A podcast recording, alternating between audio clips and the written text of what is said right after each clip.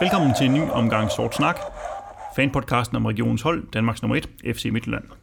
Mit navn er Kat Nielsen, og jeg er dagens vært på denne podcast, hvor vi som sædvanligt diskuterer aktuelle FC Midtjylland-emner. Vi starter podcasten med at kigge på nogle kortnyheder, hvor vi skal prøve at finde ud af, om Spar er på vej til Malmø, om det udvidede udbaneafsnit mod Brøndby er en forlitterklæring eller en sikkerhedsmæssig nødvendighed, og om formålet med udlejning af Babadita David til Haugesund er udvikling eller udstilling. Derefter skal vi se tilbage på de to første kampe i sæsonen mod Horsens og FCK, samt se frem mod weekendens vigtige udkamp i Hobro. Vi slutter traditionen tro af med en anekdote, som denne gang leveres af Claus Steinlein. Som altid er jeg i selskab med et par medfans, eller skulle jeg sige ulvekrigere, til at komme igennem dagens program. Den ene er manden med Midtjyllands bedste efterligning af Steinleins stemme, nemlig Peter Ross. Velkommen til. Tak skal du have.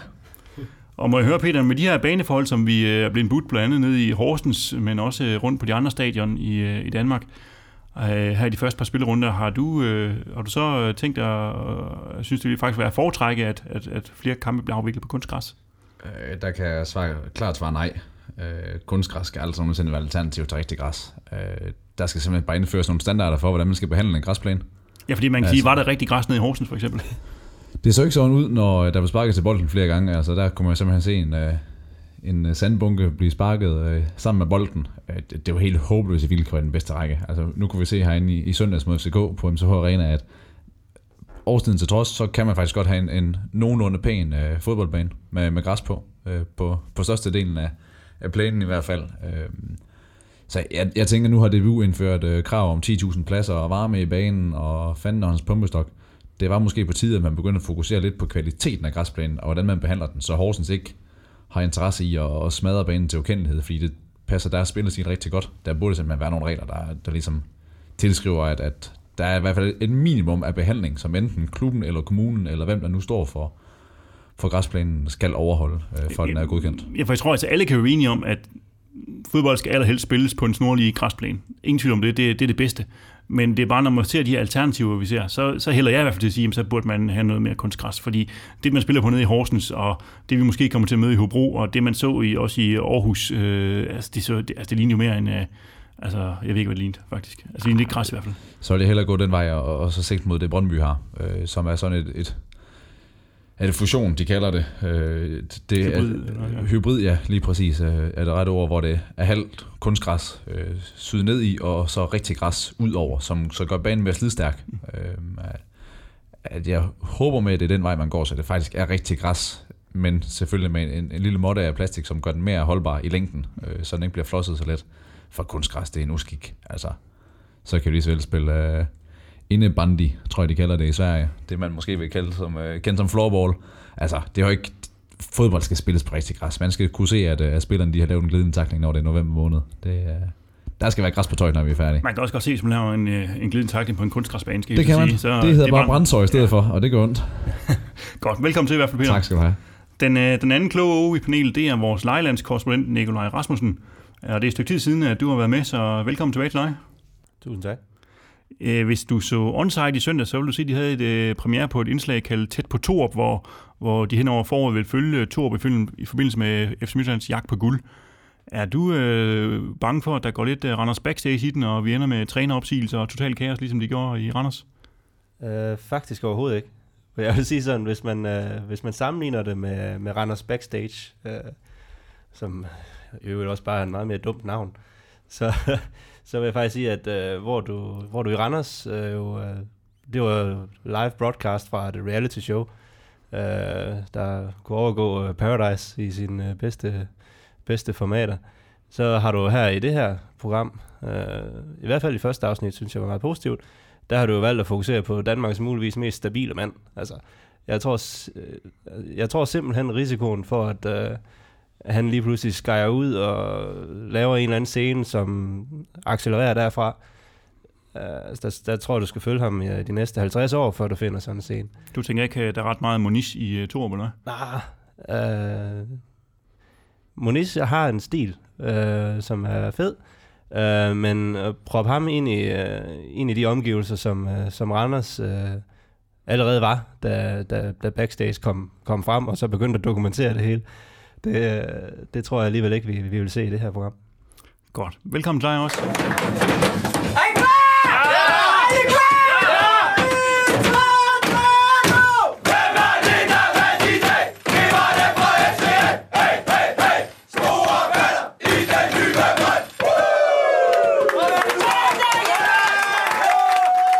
starter dagens udsendelse med lige at vende et par af de nyheder, som er kommet frem om FC Midtjylland siden øh, vi sendte sidst.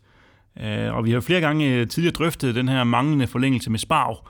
Øh, og nu er der sådan kommet en lille smule nyt i sagen, da, da der pludselig dukkede en historie op om, at Malmø skulle være interesseret i ham.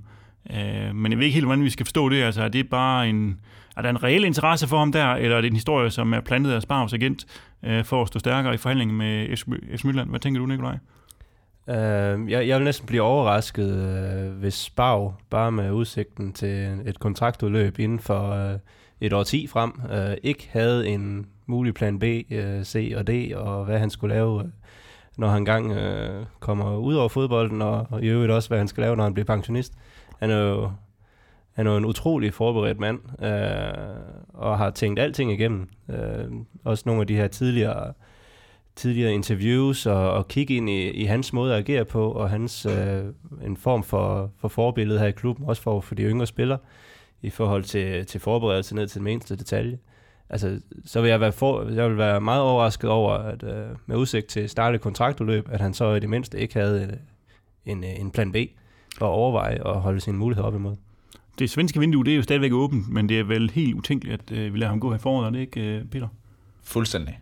Fuldstændig. Altså ellers, øh, ellers så finder jeg Svend Graversen og, og binder arm og ben på ham, hvis han overhovedet kunne overveje det. Øh, men, men selvfølgelig ikke, for vi har ikke muligheden for at hente noget ind. Øhm, nu ved jeg godt, at vi havde Søren Bjerg inde øh, tidligere her i en udsendelse, som man kan finde på, øh, på SoundCloud og, og lytte igennem, hvor han snakker om, om vi har en Frank Onyeka, en, en Kan Kaitanen og en Michael Baido, til at tage over på en centrale midt, men øh, lige nu og her, i forhold til så vigtig en, en halv sæson, som vi står foran, så er det øh, helt utænkeligt at sælge en af, af de allervigtigste. Måske ikke på banen så meget mere, det har vi vendt øh, i nogle tidligere afsnit, øh, men så i hvert fald udenfor, øh, i forhold til den figur, som, som Tim han er. Øh, og jeg synes, med, med de meldinger, der kommer, både fra Tim og fra, fra Svend Graversen, så det overraske mig, hvis der ikke ligger en forlængelse på et til to år snart, med en plan for, når Tim han engang stiller støvlerne. Det, lige præcis. Det tror jeg, det bliver ikke bare lige en enårig, et, et årig forlængelse, og så, er det, så skal han tage at tænke over det igen. Det bliver helt sikkert en, øh, en eller anden form for, for en vis periode med en overgang fra, fra spiller til en eller anden form for rolle. Det kunne jeg forestille mig, at vi skulle huske Spav. Jeg tror faktisk, han har fødselsdag i dag, hvor vi optager. Det er, det er tirsdag i dag, øh, hvor han fylder 31, så han har nogle år tilbage, men jeg tror klart, det er med sigte for, at han skal i en stilling bagefter. Godt. Vi satser på, at der snart øh, kommer positivt nyt om Spav. På torsdag næste uge, så spiller vi jo en relativt vigtig kamp mod øh, Brøndby, øh, og de kommer altid med mange fans herude, det ved vi godt. Og der har så øh, været så stor rift om billetterne i udeafsnittet, at der allerede er meldt udsolgt der, og det gjorde så, at Midtland de har udvidet udbaneafsnittet med øh, ca. 250 pladser ekstra, som så ekstraordinært sælges til øh, Brøndby-fans. Og øh, når man ser udefra, så kan det umiddelbart godt virke helt vanvittigt at afgive en del af stadion til flere udfans. Kan du overhovedet finde hovedet i den beslutning, Peter? Ja, det kan jeg. Øh, nu havde vi Brøndby i en pokalsemifinal i sidste sæson, hvor jeg arbejdede som fankoordinator og, og havde noget snak med Lasse Bauer, som sidder som fankoordinator i Brøndby. Og allerede dengang var de hos klubben og, øh, og spørger om at få udvidet baneområdet. Øh, hvor meldingen dengang var, at man havde helt klar forhåbning om, at, at vi selv kunne, kunne sælge hele stadion ud. Øh, så det kunne slet ikke komme på tale. Og jo tættere vi kom på kampen, jo færre øh, billeder, eller jo, Altså jo færre billetter skulle der gerne være tilbage, men realiteten var, at der var et par tusind billetter i overskud, mm. og den begyndte Brøndby-fans selvfølgelig at hamstre. Mm. Så i dagen op til, til den pokalsemifinale stod vi i, at, at der var solgt x antal billetter til Brøndby-fans rundt på stadion, øh, og rent sikkerhedsmæssigt kan det udgøre en risiko. Mm. Øh, så jeg vil sige, at det er ret tidligt omhu at, at udvide det nu her. For så længe vi ikke selv har øh, kunne sælge hele stadion en måned før, hvilket i, i min optik er fuldstændig sindssygt, at vi ikke kan sælge 11.000 billetter til så vigtig en kamp. Altså, det må, mm. folk de må komme op af stolene, hvis de vil undgå det her. Øh, så det er helt klart ret tidlig, ret tidlig omhu, at, at vi ikke lige pludselig har 2, 3, 400 Brøndby-fans siddende rundt på øh, dels Faxe konditribunen og, og nede på endetribunen ved siden af udbaneområdet. Men, men hvad så, når vi, når vi kommer ind i, øh, i slutspillet? Fordi vi kan jo godt tænke en situation her, hvor vi har øh, næst sidste eller tredje sidste spillerunde, så har vi en hjemmekamp mod Brøndby, der kan afgøre mesterskabet. Og så ved vi godt, de kan jo reelt sende 5-10.000 fans, hvis det er det, øh, der er muligt for. Så må vores egen fans bare komme ud af startholderne og få købt de billetter. For hvis at alle øh, hjemmeholds øh, tilskuerpladser er udsolgt, jamen så er der ikke flere billetter at få, når Brøndby har solgt deres. Øh, og, og helt klart, øh, der har været en forventning om, at, at at Brøndby kan sende mange, og selvfølgelig skal man også imødekomme dem, så vi, vi undgår de her. Men havde der været solgt alle billetter på hjemmeholdets afsnit, øh, inden at Brøndby havde udsolgt deres udbaneafsnit, jamen så havde det jo slet ikke været på tale. Så havde det bare været too bad. Så havde Brøndby haft de 1.000-1.100 billetter, der er i udbaneområdet. Øh, så i, i sidste ende, så ligger den altså hos vores egne fans, som bare ikke har været hurtige nok. Og, og det må vi bare lære af. Øh. Men kan man ikke fra, fra klubbens side gøre noget for eksempelvis sørge for at sælge nogle, øh, nogle slutspils øh, sæsonkort, hvad man skal kalde det, ikke? Hvor man siger, de fem hjemmekampe i slutspillet, dem køber man som pakke. Ligesom, ligesom man har gjort til Europa League-kampe og andet, for at undgå, at, at der er ledige pladser til, til, til sådan en kamp her. Ikke? Fordi det, det vil være helt hul i hovedet at, at, at afgive de her pladser, synes jeg, hvis, øh, hvis vi kan få dem fyldt. Ikke? Og hvis det er bare fordi folk ikke kommer op på stolen, så må man gøre noget for at, at motivere folk til at købe ja. de her billetter tidligt. Ikke? Jo, altså så, helt enig. Altså, man kan gøre, altså, men også, også fuldstændig enig med dig, øh, Peter. Altså, man kan gøre noget som klub, eventuelt noget et eller andet form for pakketilbud til, til, de, til de afgørende kampe, et eller andet. Der vil jeg nok mene, at der, der burde folk skulle, altså, der, hvis jeg ikke havde sæsonkort, så tror jeg at jeg ville gå ud og købe den billet lige snart den kom i salg, fordi det var da en kamp, jeg vidste, jeg skulle se for alt i verden. Men altså. vi, kan, vi kan huske jo sidst, vi vandt guld. Uh, altså der var der jo problemer med, at der var, der var udsolgt uh, på stadion de sidste 3-4 hjemmekampe, ikke? og folk jo sådan lidt, ah, hvorfor er der ikke flere billetter? Men sige, jamen du kunne bare købe sådan et sæsonkort, så havde du haft billet. Altså, og, ja. og det er kvikt for folk opdraget til det, sige, I skal ja. bare købe sæsonkortene, så er I sikret og garanteret pladserne. Altså, det, ja. det, det, er jo et spørgsmål om opdragelse af vores fans, øh, at, at, at folk de må simpelthen få fingeren ud, og så få sikret det sæsonkort, så man er sikker på at have billet, for det er det samme cirkus, gang på gang vi har de her store kampe, at folk bliver overrasket over, at der lige pludselig er rift om det. Øh, og så kan man selvfølgelig lave nogle billetpakker og det ene og det andet, men så har vi det samme problem som i søndags med FCK, at, at der ikke er udsolgt, fordi der er nogle sæsonkortholdere, som ikke dukker op, og ikke får givet deres øh, billet videre. At, at det gør det sværere at få fyldt hele stadion. Mm. Men det er selvfølgelig et positivt problem at have solgt en masse sæsonkort. Øh, men sådan rent billetsalgsmæssigt, da vi mødte Manchester United, var det let at afvise alle, alle transaktioner, der kom mm. udlands fra. Mm. Øh, Brøndby ligger godt nok langt væk, men de kører trods alt stadigvæk på danske dankort. Og, ja, jeg har mange og jyske fans og sådan noget. Det er jo umuligt at finde. Altså, det er så det er jo umuligt at luge ud i, om øh, køber du en billet ned fra Vejle, om du er Midtjylland-fan, eller om du er Brøndby-fan. Ja. Øhm, men jeg vil, hellere, jeg vil hellere have en tom sæsonkortholderplads end en Brøndby-fan lige, vil jeg sige, som, øh, som fan. Absolut, men... Øh, ja, men her igen, her det er jo heller ikke, det er jo ikke sæsonkortholdernes øh, plads, som de, de får her Brøndby-fans. Det er jo simpelthen fordi, at hvis man kan sige, hvis man begynder at, at brokse over, at Brøndby sender mere end 1200 eller 1100, hvad der nu kan klemmes ind i det udbaneafsnit derovre, og så måske få udvidet den lille smule. Hvis, hvis folk begynder at brokse over den lille udvidelse, så kan man så sige, at vi, vi skal bare samle 10.000 fra nabolaget her i regionen til kampen. Og hvis Brøndby kan sende en tiende del, eller en, ja, øh, to tiende del af, af stadionkapaciteten øh, på tværs af Danmark, så tror jeg da også godt, at vi vil kunne samle øh, resten af det øh, til så vigtig en kamp. Så den, den falder lidt tilbage på os selv, uanset hvordan man ser på det, synes jeg. Så kan det godt være, at vi er sådan lidt sløve i optræk og sådan noget der, men så må man lære det. Ja, vi kan i hvert fald kun opfordre til, at folk får øh, fingeren ud og får købt billetter i, i god tid, fordi det, der kommer helt sikkert lige meget hvad, kan vi se nu, der kommer nogle spændende kampe i det her slutspil, ikke? så få købt billetterne, ja, så vi kan fylde stadion med Midtland-fans. Ja, der, der kan vi godt lave breaking news nu, at i mesterskabsspillet, der bliver tryk på kæderne. Ja. Så få købt sæsonkort for Guds skyld nu. En sidste ting, vi lige skal vende, det er, at Babadi David han blev udlejet til, til Haugesund uh, i den uh, norske eliteserie. Og han er jo en spiller, som har udlejet, udlejet en del tidligere. Han har været i Tisted her i Danmark, og så var han i Jerv i den norske første division i sidste efterår. Øh, og han har ikke fået de helt store kampe for, for Midtjylland. Han, så vidt jeg husker, det eneste, jeg lige kan huske ham fra, det var en, en pokalkamp mod Fremad Amager, hvor vores... Øh, hvor han at spille, øh, spille bak, tror jeg, mens vores øh, omklædningsrum blev røvet.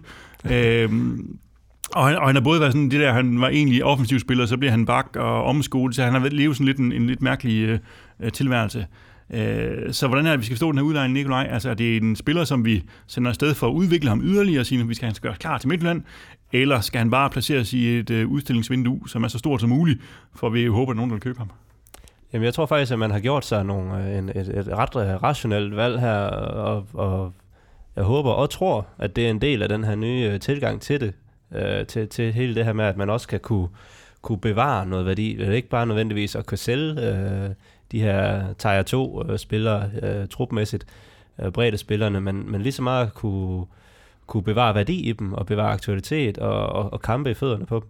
Fordi man kan sige, der er nok ikke de store, man er nok helt sikkert vurderet, at ah, lige nu især, er der nok ikke de store muligheder for, at han lige øh, kommer ind nu, selvom vi har solgt lidt af vores bredde spillere, men kommer, kommer tilbage til klubben her, slår igennem i løbet af det her halvår, øh, og så til, til sommer, eller her til, øh, undskyld, øh, han, har, han har kontraktudløb allerede her i udgangen af 19, så man kan sige, hvis han for alvor skal vise sig, så er det nok ikke lige i Midtjylland, han skal gøre det lige nu, for at kunne enten øh, retfærdiggøre en, øh, en lang øh, kontraktforlængelse, eller et salg, inden hans øh, kontraktudløb kommer for tæt på. Så derfor synes jeg faktisk, at det her halvår, han nu er udlejet til Haugesund, at det er en mulighed for at så sige, så kan han få lidt succes øh, i et, øh, et step højere, end hvor han har spillet øh, tidligere. Øh, I samme land, så det er ikke sådan en, en kæmpe omvæltning igen. Øh, men han, han kommer lige et trin op øh, niveaumæssigt, og til sommer, når hans lejeaftale udløber med Haugesund, jamen, så kan man så ligesom tage en, en, en fuldgod øh, vurdering øh, i tids nok inden øh, kontraktudløb, så der også stadig er mulighed for måske at lave et salg på ham og, og tjene en lille smule på den. Hvis ikke man vurderer, at han, at han er klar til øh, inden for en, for en kort periode at, at gå i truppen. Det tror jeg, den, at det, det, altså, med de ting, vi har set indtil videre på den front der, uh, ageren på transfermarkedet, der tror jeg simpelthen, det er det resonemang, man har gjort sig. Altså jeg tror også, at man, man håber på, at der er man sige, flere penge i Italien til Norge, end der er i, til bunden af Superligaen. Ikke? Det er en af de ja, spillere, som, som man ikke man kan godt se, at vi har masser af højre bakser, og vi kan ikke helt finde ud af, hvor vi skal bruge den af. Så, så han skal bare han skal se, om han ikke kan sælges. Ikke? At han kommer videre på en, på en god måde fra klubben. Ikke? Ja, præcis. Eller også, at han øh, ender med at bumpe løs i, i Haugesund her det her halvår, og så lige pludselig begynder at banke på, ikke? Altså til, til truppen herhjemme. For han har trods alt han har scoret en del mål i, i Jerv i løbet af 17, og har fået en hel del kampe, og egentlig blevet rost fint. Uh, så der er potentiale, men om der er potentiale til, at han allerede til sommer kan vise så gode takter, at man tænker, ham forlænger vi med, det er jeg mere tvivl om. Men godt, godt valg, synes jeg. Vi skal nok uh, følge op på de forskellige legespillere, når de kommer i gang rundt omkring, yes. og så vi ser, hvordan det, hvordan det går med dem. Det er jo ikke den bedste kamp, og fuck det! Ja. Den måde, Poul kommer ind på, vidner om, at det her betyder noget for os. Det betyder noget for os! Forsæsonen blev skudt i gang med en kold fredagskamp i Horsens, hvor vi vandt 2-0 på et øh, tidligt mål af Paul og et sent mål af indskiftet Frank Unueka. Øh, men ellers var det ikke ligefrem en øh, særlig mindeværdig forårsåbner, inden for kridtstregen i hvert fald. Øh, Var resultatet i virkeligheden den bedst, det bedste ved den kamp, Peter? Ja, det, det, det må vi nok være ærlige at sige, at det var. Øh, rent spillemæssigt var det ikke, fordi de gjorde os meget klogere på, hvor sådan lige umiddelbart står. Øh, der blev vist noget stabilitet i holdet. Defensiv øh, stabilitet øh, og standhaftighed. Øh, et forsvar, der blev godt afstemt med Jesper Hansen, synes jeg. Øh, jeg synes, jeg læste et sted, at der var slået 29 indlæg øh, i løbet af den kamp, øh, hvilket jo er et fuldstændig sindssygt antal øh, af indlæg, jeg skulle forholde sig til i løbet af 90 minutter. Øh, men det blev afvist stort set det hele, øh, og Horsens har et skud lige forbi stolpen efter 46 minutter, ellers er de jo faktisk ikke i nærheden af at, at få scoret i anden halvleg, øh, efter der bliver lavet nogle justeringer i pausen. Øh, så, øh, så resultatet kan vi tage med, og, og så at vi fik noget vist noget stabilitet, og så at Jes han laver en genistreg udefra mm. fra bænken med at, at ændre noget presselæg Esarne ind for at, at tage Okosuna ud af spillet. Øh, men ellers, så var det en god tur, og, og det var knap så koldt, som man kunne have frygtet. Så det var vist det mest positive, vi kunne tage med derfra. Hvorfor er det, vi kommer i så store problemer i første leg, Nikolaj? Jamen, øh, altså man kan bruge den der frase der med, øh, det stod, det kan, vi stod der på tribunen og var frys vores røv af, øh, lidt inde i første halvleg, og så er det en af dem, jeg er med dernede, som, som siger, efter den kamp her, der, den der gode frase der fra, fra, fra, fra det engelske med, ja, ja, nice play, but can you do it on a cold rainy night in Stoke? det bliver Horsen fremad, øh, fordi selv, altså, som Peter også var inde på tidligere, det var en sandkast, de rendte rundt i. Det var, de kom lige fra Dubai til frostgrader og, og stiv øh, sidevind, og jamen, det var der også nogle forhold at, at byde det hele i. Og samtidig så var det ligesom om, at, øh, at Horsens fik, fik most os lidt på den midtbane. Øh, og det havde vi faktisk ret store problemer med. Øh, jeg vil sige, at vi fik, vi fik lukket af, men hvis vi lukkede af meget senere, end vi gjorde, øhm, så begyndte vi at lukke, lukke af inde, på, inde, i, inde i målet. Altså, de, de fik også presset virkelig langt tilbage, og havde jo, øh, så statistikken for kampen, det noget, de havde over do, næsten dobbelt så mange afleveringer i løbet af kampen, som vi havde. Det viser lidt om, hvor meget Horsens, der var ikke lige et hold, man tænker på som værende possession-hold, men altså, vi, vi var presset. Men igen, øh, Torps øh, genistreg der med at så kaste... Øh, kaste vores sidste forsvars øh, ulvekriger ind øh, på banen der i anden halvleg for, for at bryde det der. øh, pres, vi var på inde øh, på midt på banen. Det hjalp ligesom. Så måtte vi give lidt, kål, øh, give lidt køl på, øh, på, på de offensive øh, øh, pladser. Ja, og i hvert fald så, så endte det med en sejr, det var godt. Mm. Og det er ikke fordi, vi skal tale så meget om den her kamp, fordi det er jo sådan lidt noget, noget tid siden efterhånden. Men jeg vil godt bruge den til ligesom at introducere et uh, nyt element i sortsnakken, nemlig uh, bedømmelse af udbaneture. Øh, fordi jeg tror godt, at øh, os, der sidder her, vi kan blive enige om, at det er vigtigt at komme afsted for at, støtte holdet, og også for de oplevelser, man kan få på, øh, på udebaneture, selvom det kan svinge rigtig meget, og øh, alt efter om det er på et iskoldt og tomt Farm Park, man står, eller om det er det gyngende udebaneafsnit i, i Randers. Øh, så her i foråret, så vil vi prøve at sætte lidt fokus på de her ture, øh, og bedømme dem lidt mere sådan systematisk. Øh, og så vi kan kåre og sige, hvad var egentlig den bedste udbanetur, når vi nu kommer frem til, til sommer. Så for at gøre det, så har vi, øh, har vi fundet fire kriterier, som vi vil kigge på, nemlig fremmødet, kvaliteten af udbaneafsnittet, værtskabet fra hjemmeholdet samt stemningen på tribunen. Og så giver vi hver af de her områder mellem 0 og 5 stadionplatter, og så lægger vi de fire score sammen til en samme bedømmelse af turen. Så hvis vi nu starter med fremmødet, så er det vel svært at beskrive det som andet end dybt imponerende, eller hvad, Nikolaj? Ja, fuldstændig enig. Altså, bare det at køre derned, altså turen derned, ikke? man kunne se jo uh, trafikken, der var nærmest dobbelt så meget trafik mod Horsens, som der var den anden vej. Altså det var helt fantastisk ud på de her små veje, der man holdt jo kø længe inden man nåede Horsens. Man tænkte, hvad fanden sker der her? Den kø, den fortsatte så hele vejen om til udbaneafsnittet. Vi var jo næsten også uh, halvdelen af stadionkapaciteten nede i vores ende, ikke? Og, og man kan sige, et, et udsolgt udbaneafsnit. Hvornår har vi sidst øh, oplevet det, Peter? Udvidet udbaneafsnit. det er lang tid siden. Øh, jeg tror næsten det tætteste, vi kom på, det var, da vi var i, øh, i United for et par år siden. Ja. Og, og det var knapperne op udsolgt. Så, så det var enormt imponerende. Altså, ja. Der gik bulletiner for alt fra 1000 til, til 1300. Jeg ved ikke helt præcis, hvad vi landede på, men det, var, det var pænt. Det var det. Ja, det var fedt. Det var, det var, det var, jeg synes, det var dybt imponerende, ikke? At det var altså sådan en kold øh, aften i Horsens, ikke? Og så og første spildag, ikke? Og ja, ja. Det, det var helt fantastisk. Hvor mange stadionplatter på en skala fra 0 til 5 vil du give fremmødet, Nikolaj? Jeg vil faktisk, jeg, jeg ender på en 5'er. Jeg kunne, jeg kunne forestille mig, at jeg godt kunne have tænkt en 4, men øh, fordi det var et første kamp, og så kan man, folk er sultne efter fodbold. Men det fremmøde der, det var fuldstændig vanvittigt, så ja, det er en klar 5. Jeg synes ikke, det var en 5'er. Udsolgt udbaneafsnit, det, må, det er ja, sådan en automatisk 5'er. Så kan folk være nok så sultne, men at så mange tager turen, det, ja. det var helt vildt fedt. Hvad så med selve udbaneafsnittet i Horsens, Peter? Altså man står jo på, på langsiden i stedet for bag ved målet. Øh, så hvordan er øh, udsynet og faciliteterne her? Jeg må sige, jeg er lidt pjattet med, med Horsens udbaneafsnit. Det er jeg sgu. Øh, den eneste anke, der er, det er, at det er enormt svært at se sidelinjen øh, i, i den side, der, som man står på. Øh, alt afhængig af, hvor man står henne på afsnittet selvfølgelig. Øh, men det har en, en, en dejlig størrelse. Øh, højdemæssigt i forhold til breddemæssigt. Øh, og det, det er nogle gode store trin, så der er plads til nogle folk. Øh, det, det rangerer blandt de bedre. Altså, det vil jeg sige. Og, fordelen er jo også, at det her Brøndby-net, det kun dækker altså den ene ende af målfelt, altså den målfeltet i den ene halvdel af banen, ikke? Altså, så man kan faktisk se banen. Ja, øh. lige, lige præcis, og så at der ikke er sæder på. Øh, jeg var lige ved at sige, at jeg tror næsten, at Randers har, har det bedste udbaneafsnit, sådan lige umiddelbart vurderet, men så kommer man til at tænke på de her sæder, ja. og det koster bare uundgåeligt mange blå mærker på benene, når man står der. Ja, der, der det, det, det Horsens mangler for, den var yber perfekt. Det er den der kurve, der er i Randers. Det gør ja, det lige lidt specielt. Ja, det, uh, men, uh, men ellers, ja. absolut et, et, et rigtig, rigtig godt udbaneafsnit, det synes jeg. Så hvor mange stadionplatter på en skala fra 0 til 5 vil du give udbaneafsnittet? Hvis vi sammenligner med, hvad der ellers findes rundt omkring, så tror jeg, det får en 4 herfra. Godt, vi ender på 4 der. Man kan sige, det er så også vigtigt, at den klub, man gæster, tager godt imod os og, og viser, at vi er velkomne. Uh, så hvordan oplevede du det her værtskab fra Horsens side, Nikolaj? Altså, der var nogle meget, meget travle Øh, hjemmeværnsfolk, der forsøgte at guide alle de her mange, mange biler ind i det her alt for lille område til, til biler, til udbaneafsnittet, men det var en, ja, på den front kan man sige, at de var undskyld i, i forhold til pladsen, for vi kom også virkelig mange. Men jeg vil så sige, da vi så endelig øh, kom igennem den der enormt lange kø for at bare komme hen og vise vores billet, og man så lige tænkte, jeg når der lige en hurtig pølse. jeg er i god tid. Uh, det tog så 45 minutter at nå frem uh, til den her eftertragtede stadionpølse i, i kulden her. Øhm, så, så lige, lige på den front, der virker det en lille smule underbemandet. Øh. Og det forstår jeg simpelthen ikke, for jeg havde nøjagtigt samme oplevelse. Ikke? Altså, og, og man ved, det bliver meldt ud øh, ja. en, to dage før, at der kommer mange, der bliver udsolgt.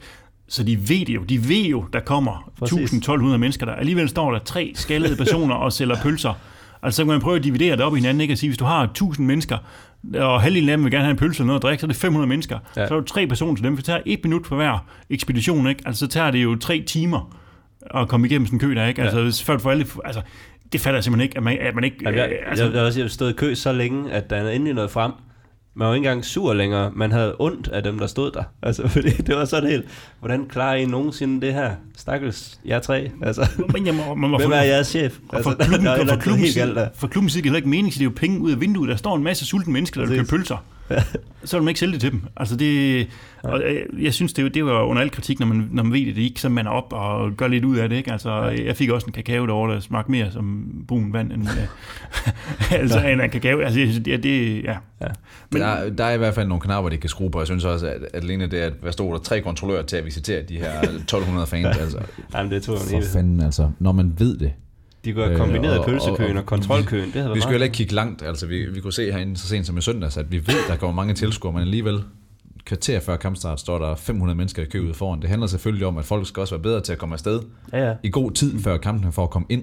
Men når man ved med billetsalg i forvejen, at, Ja. at der er solgt så mange, så man sætte personale på til det. Altså, allerede en time før kampen, der var jo 100 meter kø. Lige præcis. Altså, jeg kan forstå, da vi var i Randers i sidste runde øh, i efteråret, at der har jeg indtryk af, at der var mange folk, der købte billet på dagen. Mm. Så der er det svært for dem at, at vurdere personale.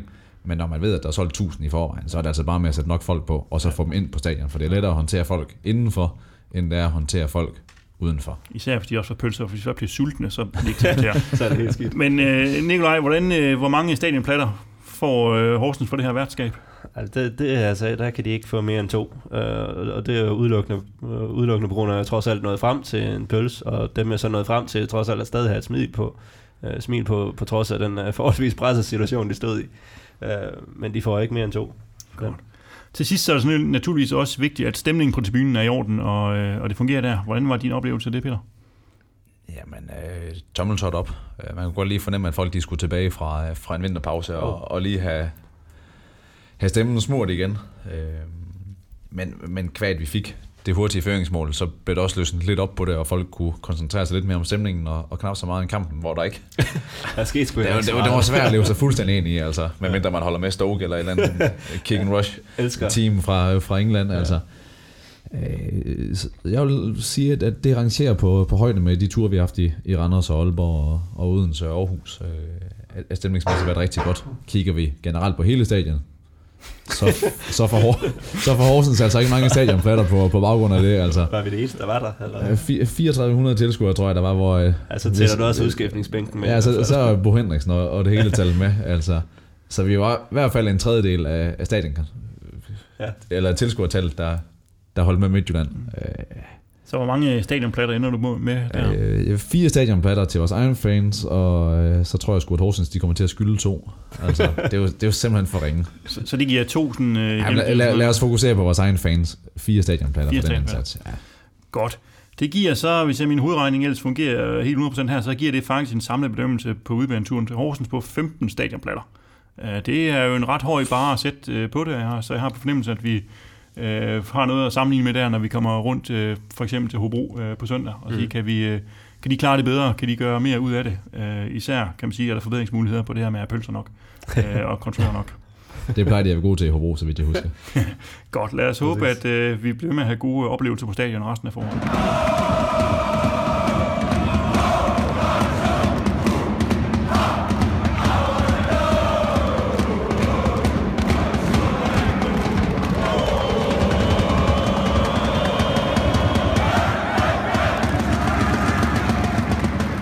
Havde vi så besøg af det hold, der for nogle, der er nogle få måneder nu kan kalde sig danske mestre, øh, men som jo som sædvanlig i egen selvforståelse naturligvis fortsat er Danmarks bedste hold, nemlig de altid positivt arrogante københavnere.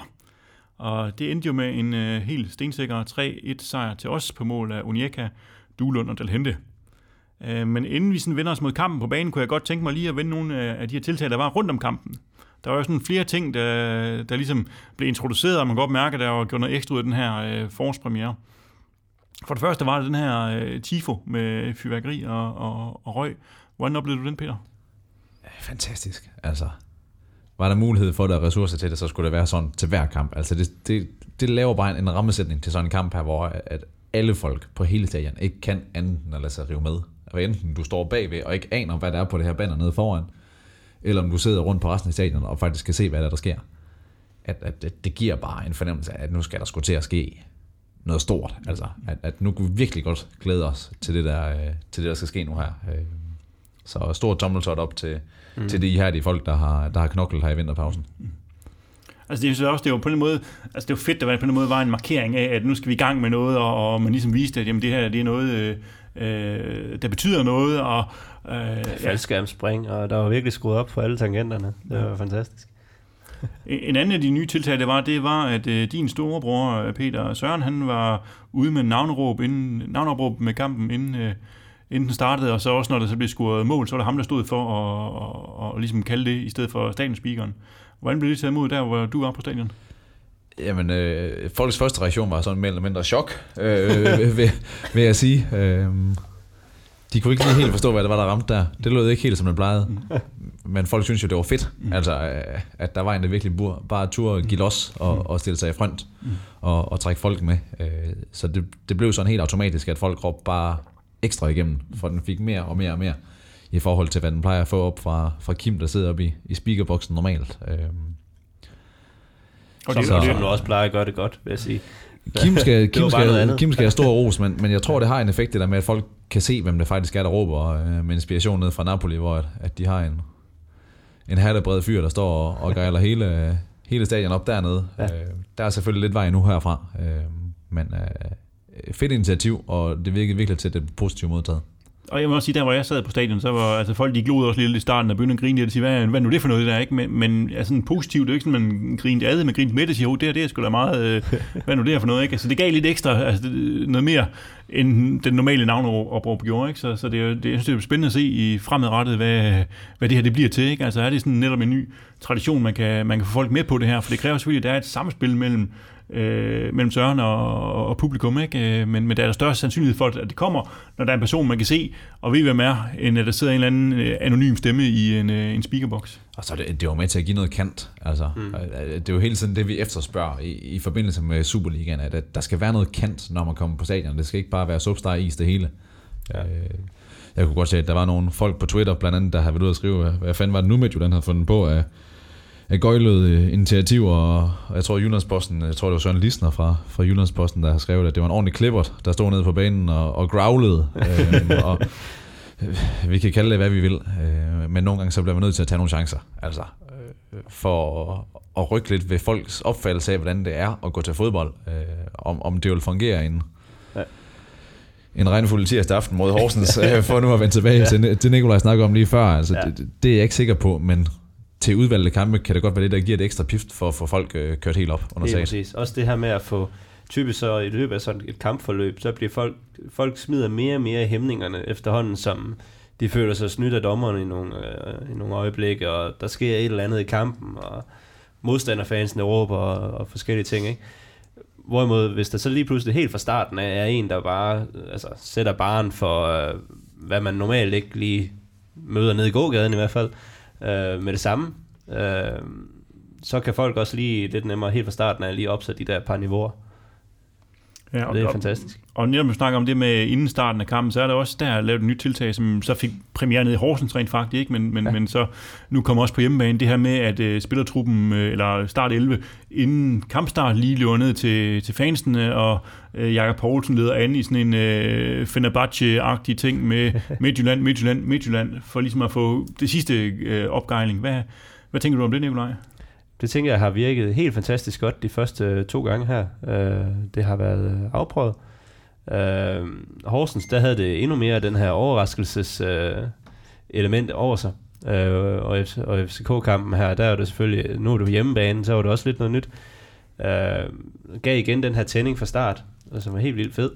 Øh, men jeg er spændt på at se, hvordan effekten igen, øh, for at referere til, til, en, til en regnfyldt øh, tirsdag mod Horsens, på, øh, på knap så fyldt stadion, vil det så have den samme effekt, og igen er det så syvende og ottende gang, øh, det gør, så bliver det sådan lidt en, en hverdagsting.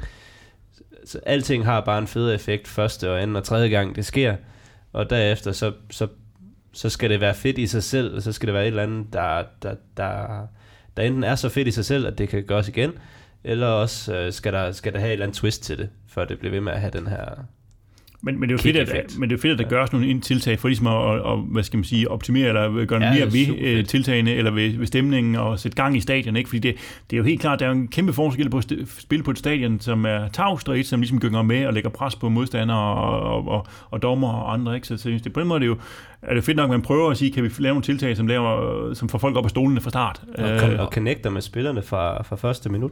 Og så er det også bare evident, altså, at, at Jakob Poulsen eller NK, det vi havde ham, altså, at, at de kan løfte højre arm, og så har de 5.000 tilskuere med, mm. mens at man kan knokle nok så meget, øh, som Carpo, der sidder med mikrofonen dernede, og så har du måske 200 mennesker med. Mm. Så det, det er jo fedt, at vi, at vi får det her samspil mellem Ja. tilskuerne og, og spillerne, at, at der bliver animeret til, at, at nu vi skulle fælles om, om ja. den kamp, vi går ind til nu her. Øh, Og det ikke kun er fælles om at fejre en sejr efter kampen, for det er vi rigtig gode til. Men Absolut. at få det ind fra starten af den der, det der bånd, at nu kan vi virkelig mærke, nu er vi sgu på hjemmebane, og som det også føles som om i Horsens, der var vi også på hjemmebane, bare vi er vant til noget bedre bane, men Lige stemningsmæssigt og tilskuer, tilskuer proportioner var vi jo jeg, på tænker, hjemmebane. jeg tænker også, at det er med til at gejle folk op, at de kan se ilden i øjnene af de spillere, der kommer ned. Altså kommer spillerne ned og ligner øh, 11, der er på vej til begravelse. Nej, så rykker det ikke noget som helst. Men Nej. kan man se, at nu skal den æderbank med bare have en skalle, så trækker det også bare nogle folk med, mm. som tænker, nu er vi der sgu. Altså, hvis de kan være så klar, så kan jeg i hvert fald også godt bidrage med minimum som bare klap. Mm. Øh, det er jo en start. Mm. Øh, Ja, jeg så- tænker også, også i forhold til det med, om det skal fade ud. Det er faktisk knap, jeg frygter det knap så meget her i hen mod slutspillet og i slutspillet, fordi der, der, er ligesom, der jagter man noget. Der er noget undervejs her. Uh, der, skal, altså, der skal den der gnist, den skal sgu nok blive der i det der tiltag. Det er mere, når man kommer på den anden side af en eventuel guldkamp her og sådan ting. Der er jeg spændt på, om, det kan, om, om, om der skal noget nyt til for at bevare det der, den der ting, det giver. Jo, men vi håber, at det bliver- så indgroet, at det bliver en tradition, ikke? At sige, at det er faktisk Ja. noget, som folk de bakker op omkring. Sige, nu er det sådan, vi gør det i en eller anden periode i hvert fald, ikke? Ja. Altså, fordi det er jo det, som man, man kan håbe med sådan nogle tiltag her. Mm. Men hvis vi så vender os mod kampen, øh, selve spillet på banen, så var, var det første i hvert fald i øjnene hos mig, det var, at der var en lidt overraskende startopstilling med, med Frank øh, op i front lige pludselig. Øh, øh, eller hvor han nu lå hen af, kan man sige, da vi kom ud af spille, så, så, det, så havde jeg i hvert fald lidt svært ved at se, hvad er det egentlig, vi spiller, fordi han ja. var lidt ud over det hele, kan man sige. Ikke? Øh, men hvad var dine tanker, da du så den øh, opstilling, Peter? Jeg var ikke sådan øh, lettere optimistisk, vil jeg tillade mig at sige. Øh, for jeg synes, det har haft en rigtig fin effekt, at vi har haft den her høje fyr og, og sparke op efter vanden. Det har været Sørlov i kampen over i parken, eller det har været Paul. Øh, så vi har haft en at lægge bolden op på, når mm. vi har haft de her pressede perioder. Og, og det kan man sige, det var fuldstændig pillet ud af vores spil. Mm. Der var ingen grund til at sparke den højt efter Duhlerne eller Vikheim. Øh, så skulle den i hvert fald sparkes langt, når øh, Vavro han lod den hop, og det lykkedes også en enkelt gang. Øh, Ja. Men øh, jeg var positivt overrasket over, hvor, godt det faktisk fungerede for os. Øh, for som jeg sagde, at, at jeg var ikke særlig optimistisk ved, at vi skulle undvære den her targetman, som vi mm. har været vant til at spille med i lang tid. Også inden vi går til, til 3-4-3 i efteråret, hvor vi har haft jamen, Paul, en Duncan, øh, en Frank Christensen type liggende op, altså nærmest, øh, nærmest gennem hele klubbens historie, at, mm. at vi har haft den her hovedstødspiller og, og sparke højt efter, når vi har været presset. Øh, Jeg synes, ja. Jeg synes faktisk også, det der, som, som især overraskede, det var, at ja, Paul, øh, Paul var skadet. Det var ikke noget hø. Hvad gør man så? I stedet for at bare finde en, hvor man tænker, at han kan sgu også hætte sådan nogenlunde, og så sætter vi ham ind i midten, fordi så kan vi sparke efter ham og forhåbentlig vinde nogle bolde. Øh, lidt færre, end vi ellers ville have gjort. Så, så tænker man, okay, hvad har vi så arbejdet med? Og så synes jeg faktisk, det var helt genialt. Jeg ved ikke om, øh, hvis ikke folk har set det nu, så endelig tjek ud ham, uh, gutten uh, Liam Barker i hans analyser der, hvor han faktisk også gik ind og sagde det her med, uh, at, at hans rolle blev egentlig lynhold. Man tænkte sådan først, okay, så er han en del af de tre forreste, men han, han blev jo faktisk, fald, han faldt jo ned hver eneste gang, vi var i defensive mode, og så var, han, så var vi egentlig i overtal inde på midten. Og så er der hele det her aspekt om alle de her fejl, som FCK de lavede. Og, og der kan man godt sige, at RMFCK også ringer, og de lavede fejlen, og det skulle aldrig ske. Men jeg tror faktisk også, det der pres, også som især Onieka, hans arbejdsraseri ind midt på, de fejl, de kom ikke af sig selv. Altså, de kom sgu fordi, at de der centrale gutter derinde, der fra FSK, FCK, der normalt er så bundsolide, de blev presset i hele kampen. Og når de blev så stærkt presset derinde og var i konstant under, øh, undertal i løbet af hele kampen, så skulle der også ske fejl øh, deres Altså, det, det, var- det var lidt samme billede, som vi så nede i Horsens i pausen, hvor at presset også blev korrigeret. Så Ja, at, at Horsens sværeste folk ikke har samme tid til at slå den lange bold op på Ogusund. Ja. Så dels at kvaliteten i afleveringen blev dårlig, og så at vi derefter vælger mere eller mindre at tage Ogusund ud af kampen ved at sætte Sane på ham. Øh, at, at der synes jeg virkelig, yes, og, og bare gå ud på sidelinjen har, har vist Ja. sit værd øh, i de to første kampe nu her, og faktisk vundet dem fra bænken, som jeg ser det. For spillemæssigt har vi ikke været gode i nogle af kampene. Der har været øh, enkelte højdepunkter. En Duelund, som leverer en rigtig solid præstation, øh, blandt andet her i søndags med FCK. Men at, at det er taktikken, vi har vundet på. At vi har formået at ramme modstanderen på nogle punkter, hvor at, at vi har gjort dem rigtig, rigtig dårlige på det, som de normalt er gode til. Øh, og, og skabt noget dårlig kvalitet i, i det, som de gerne vil. Og, og ja. Altså første del til at, at vinde, det er jo typisk at slå modstanderne spil i stykker. Det Hvis vi ikke man selv rammer dagen, og vi kan jo ikke forvente, at, at vi hver gang kan vinde øh, med Nej, 3, så 4, kan- 5 mål øh, sat ind på kontoren. Præcis, så kan det godt være, at meget af spillet så blev presset ud på vores to unge backs, øh, som så kom også øh, på en, øh, en prøvelse, og, og de havde også en del aktioner, især i, i omstilling, hvor vi vandt bolden. Jeg husker især Andreas Poulsen et par gange, hvor han, han vinder bolden, og så vil han fremad, for det er det, han, det er det, han skal på den position, han har. Så mister han bolden, og så er vi lidt sårbare, men dog ikke så meget, som vi havde været, hvis vi havde stillet med tre forrest, fordi allerede når vi mister bolden der, hvor han mister bolden, der er Unieka allerede stadigvæk tilbage i en position, hvor vi er tre på midten, og de to, øh, øh, hvad hedder det, Svirchenko og, og, og Kian kan så lynhurtigt glide ud og falde bagom der, fordi der er allerede godt befolket inde midt på.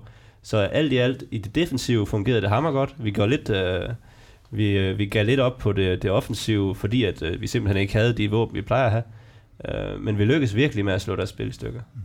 Men jeg vil så også sige, at jeg har, altså jeg tror aldrig, jeg har set FCK lave så mange basale fejl. Altså når man sad og så... Nej, de var også gode til det, sige. Altså, hvor mange bolde de slog uprovokeret ud over sidelinjen. Altså, Ja. simple 5-10 meters inderside afleveringer nærmest, der strøg ud over sidelinjen. Altså, det, det, ja, det var chokerende. Altså, jeg mindes ikke selv Aarhus Fremad, vi spillede på mod stadion her, som, altså, de, de lavede så mange fejl. Altså, tekniske, basale tekniske fejl. Altså, det var virkelig et hold, som man kunne se var ramt.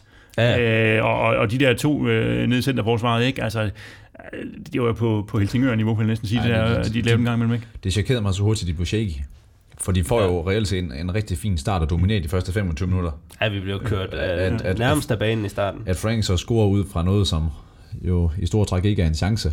Øh, I hvert fald sådan opspilsmæssigt, at, at øh, det er et indkast, som først bliver clearet, og så bliver den spillet lidt rundt, og så bliver der slået et det var indlæg i bagrummet, anden som, gang, vi øh, havde bolden. Altså, det som, var, som Lyfner jo slet ikke får clearet, altså, men efter der kan man jo simpelthen se panikken i FCK'erne i både deres opspil og deres boldopgang og deres presspil og deres øh, defensive struktur, at det hele sejlede jo lige pludselig. Øh, Jo, man kan også se det i altså den reaktion, som øh, er meget berømte reaktion efterhånden, som, som William Kvist har efter hans, øh, hans fejl. Ikke?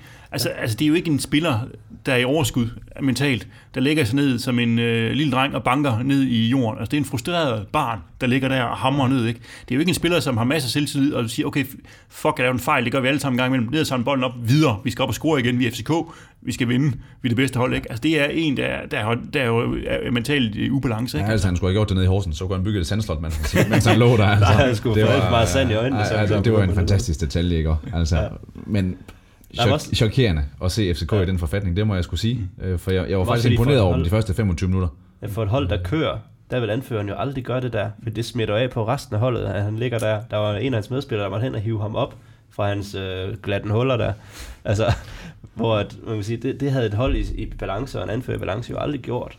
Men så det, at vi, vi nu vi vinder den her kamp, ikke? vi stiller med en opstilling, og godt siger, okay, der er nogle spørgsmål i den, ikke? Altså, jeg synes, der er mange spørgsmålstegn i den her holdopstilling, ikke? Altså, og vi vinder alligevel, altså, gør det, altså, gør det følelsen stærkere af det her? Det synes jeg. Det synes jeg. Jeg synes virkelig, at, at holdet har vist en substans, som overrasker mig positivt. Øh, så kan man sige, hvor mange pladser er det reelt set, at vi har haft lidt tvivl om, at Paul er ude, øh, så der ligger en Onyeka op på, på top i en, en falsk nier, eller hvad vi skal kalde ham, en frems- fremskudt midtbane. Øh, og så har vi Andreas Poulsen, hvor Dalhente øh, skulle spille i stedet for.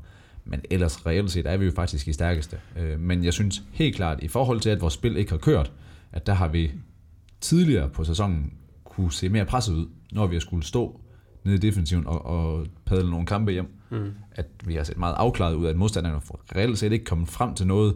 Øh, og man kan jo se på expected goals fra både kampen i Horsens og, og kampen mod FCK, at, at vi ligger klart til at, at også skulle vinde kampene. Ja, Øh, jamen, så- også, man kan sige med afleveringsmæssigt, i, i, for eksempel i Horsens, de har over dobbelt så mange afle, afleveringer, som vi har, men vi har flere afslutninger. Ja. Altså, vi, vi, lukker dem, vi lukker dem af fra den sidste tredjedel virkelig effektivt. At der er lange perioder af, af begge kampe, hvor vi faktisk holder modstanderne fra og skabe noget. Det kan godt være, at de har meget spil og mange indlæg Præcis. og optræk til noget, men det er ikke så, at Jesper Hansen han skal have, have handskerne i gang ind på kassen. Og, og det er jo virkelig et positivt tegn, at, at vi er så stabile i vores defensive base, at vi kan afvise. Jo, både det er også, men også det der med, fordi jeg sad også med den samme følelse, som I nok gjorde ikke, efter de første 25 minu- minutter og tænkte, shit, ikke? Altså, for, Det første, jeg så, her. for det første, jeg så holdopstillingen, tænker åh oh, nej, fordi jeg har det sådan, jeg tænker, hvis vi skal gøre os forhåbentlig om guld, så skal Paul han så score afsted mellem 10 og 15 mål der forår. Og han er vores eneste targetspiller i front, han skal steppe op. Og så var han væk og erstattet af Frank, og jeg tænkte, ham har jeg lige set i mandags, han spillede øh, højre bak øh, mod Skive, øh, og han kunne ikke ramme noget som helst. Og nu løber han, står han som en topangriber. Ikke? Så, ja. så der sang mine forhåbninger altså rimelig meget, og så kommer man ud og siger, okay, øh, vi har en, u- øh, altså en Mads Dør, der er rimelig øh, ny, vi har en Frank, der er helt ny, og vi har en Andreas Poulsen, som er lige blevet konfirmeret, ikke? og man tænker, okay, de står over for, øh, for Santander, øh, Robert Skov, øh, Falk, altså etablerede Superliga-profiler. Ja. Øh, puha, ikke? Altså, og, og, og fair nok, jeg synes, som, som jeg sagde før, jeg sagde, at FCK, de, de laver så mange fejl, som jeg, aldrig set dem gøre før, ikke? men vi får alligevel vendt det. Altså med, med sådan et hold, hvor jeg tænker, der er sgu alligevel... Øh, Altså, der er et stykke vej til, at vi er højt profileret over hele banen. Ikke? Altså, vi er, selvom, selvom vi egentlig, altså, som du siger, Peter, er to mand fra start, stærkeste start 11, men så synes jeg heller ikke, at stærke start 11 er så god, som var i efteråret. Øh, så jeg tænkte, puha, det der med, at vi fik vendt det alligevel ikke, altså det viser et eller andet, ikke? Altså det viser trods alt noget, noget substans og, øh, og noget tro på det, ikke? Det gør det, og, og, og så skal vi huske på, at vi starter med 2,97, 1,98 og 1,99. Mm. Jeg ved godt, at medierne har meget travlt med at snakke om Nordsjælland, der er. Men altså, Ja, var det fire, fem- fire, fem fire, akademispillere, fire af de fem forreste øh, er altså ja. født øh, Ja. nærmest efter, jeg gik ud af folkeskolen, han har sagt, altså, at, at, at det er nogle unge gutter, der render rundt. Øh, virkelig, virkelig unge gutter, og som, nu har vi brugt ordet substans en del gange, men, men jeg synes virkelig, det er det ord, der beskriver det, at, at selvom vi kommer ud, for der er jo kæmpe pres på, altså næsten udsolgt, stadion kommer bagud 1-0, et FCK-hold, der bare kværner de første 25 minutter, og så får vi alligevel vendt det hele. Ja, for det ligner jo timing noget, vi nogle gange har set med de bedste FCK-hold, der kommer over. Og vi tænker, at vi skal spille op, nu skal vi spille smart, og så kværner de os bare 3-0 eller 3-1, og hvad de gjorde, det, ikke? Hvor, hvor de bare, maskinen kommer. Og Ja, den, står den bag, der, det der déjà, det ubehagelige déjà vu, det fik man sådan lige i de første 20 minutter der. Så, så skal man da love for, at der...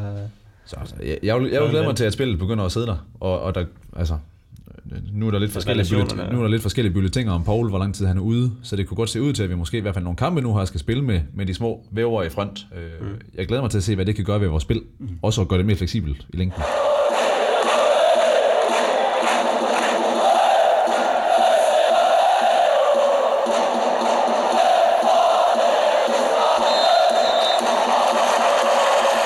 Vores optag til, til forsæsonen, der talte vi om, at der var en del spørgsmålstegn øh, op til det her afgørende forår, og måske også øh, nogle flere spørgsmålstegn, end vi sådan egentlig brød os om.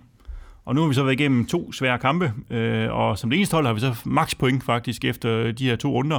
Og vi var det første, der, der vandt i Horsens, og vi har slået de forsvarende danske mestre. Øh, og oven i det har vi så faktisk øget vores forspring i toppen, øh, og har i hvert fald øh, pointmæssigt fortsat den her historiske steam øh, fra efteråret.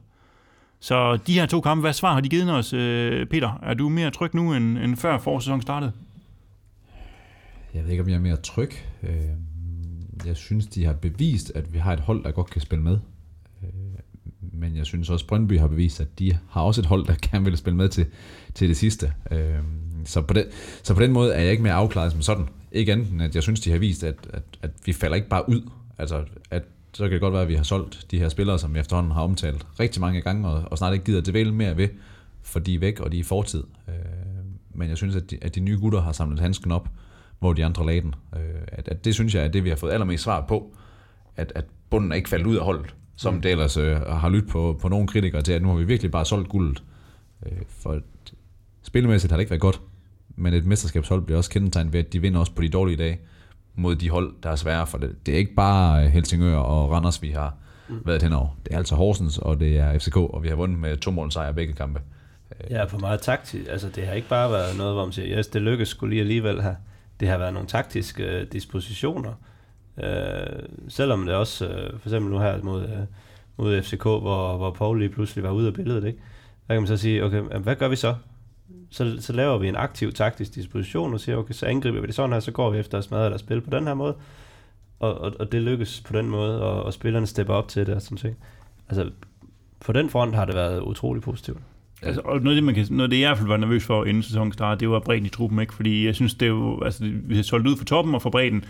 Øh, så hvad havde vi en tilbage? Og der ville komme til at sidde nogle unge gutter ude på de der øh, bænken. Ikke? Jeg kan huske, at jeg så øh, vores startopstilling eller nede i, i Horsens, så hvordan bænken så ud, og kiggede på den og tænkte, hold nu kæft, der er ikke meget at skyde med derudfra. Jeg vil nødig være Jes Torup, der skal stå med 2040 tid og skal vinde kampen derudfra, og så kigge på min bænk og sige, hvem skal sætte ind. Øh, fordi det, det, det synes jeg kunne være lidt en, en udfordring. Ikke? Øh, det viser sig så rent faktisk, at, at det så er bænken, der vender det i, i, i Horsens. Ikke? Altså, det er Bubakar, der kommer ind, og det er Frank, der kommer ind, og ja. de er afgørende for kampen. Ikke? Så der kom trods alt noget i det. Men jeg bemærkede så også, da vi her mod FCK, altså han trak to udskiftninger rigtig lang tid. Altså Greif kommer ind i 86, og Rafa i 89 eller sådan noget, ikke? Og normalt ville du lave den anden udskiftning, og det var anden og tredje udskiftning, normalt er anden udskift med et kvarter igen eller sådan noget, ikke? Hvor jeg tænker, at det er manglende tillid til dem, jeg sidder på bænken. Altså, at de går ind og gør en forskel, eller hvad, der, der betyder noget. Jeg ser det mere som tillid til dem, han har på banen. Øh, og som et udtryk for, at vi har et hold, der er i rigtig god form. Øh, på trods af, at der var rigtig meget løbearbejde med FCK, og, og benhårdt fysisk arbejde generelt, at, at så var der faktisk kun Andreas Poulsen, der begyndte at blive lidt ramt, og han er trods alt undskyldt, som, som du sagde før, han er, han er næsten bare lige blevet konfirmeret. Øh, så han skal jo selvfølgelig stadigvæk vende sig til, til voksenfodbold i, i det tempo, som kampen i søndags trods alt blev spillet i.